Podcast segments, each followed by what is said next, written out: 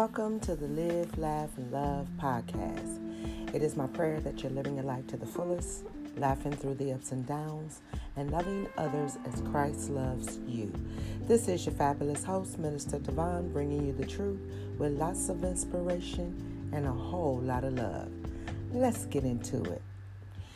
Detours. We all don't like to have a detour put in our path, but sometimes life creates detours for various reasons. Some take life detours to take down the wrong path of crime or uh, bad decisions. Regardless, detours when we get off the main road can be frustrating and time consuming. But yet, in the spiritual life, God seems to allow us to be detoured. One of the longest detours of all time happened to the children of Israel in the wilderness.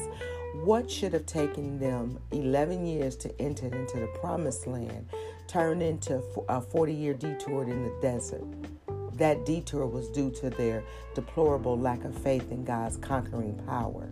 But on the other hand, there were those who may have thought they were being detoured by God, but who later found that they were on God's perfect road of blessings all along. Consider number one, Moses was detoured in submission. Those 40 years in the wilderness tending to sheep were not a waste, but actually a training ground for tending Israel later on. The desert experience took all of the trust in the arm of flesh out of Moses. That's in Exodus 3 and 4.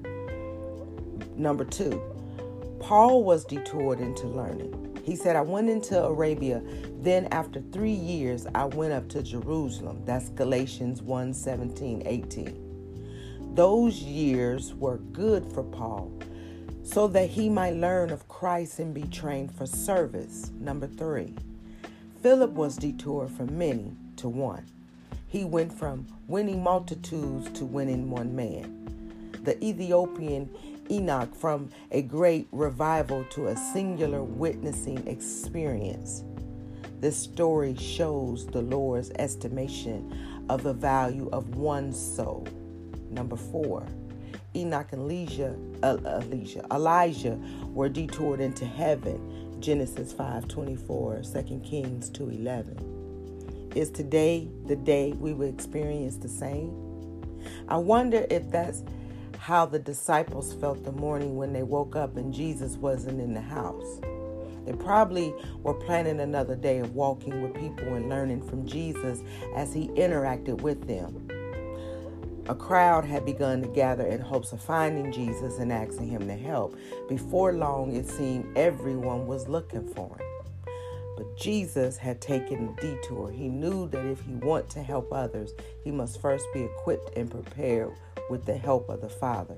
He knew he needed time away to be with his Father. He needed to refresh and refocus.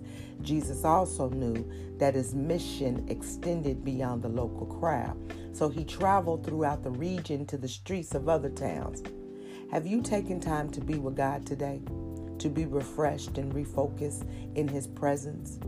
Could he be pointing to a detour? That's a question only you can answer.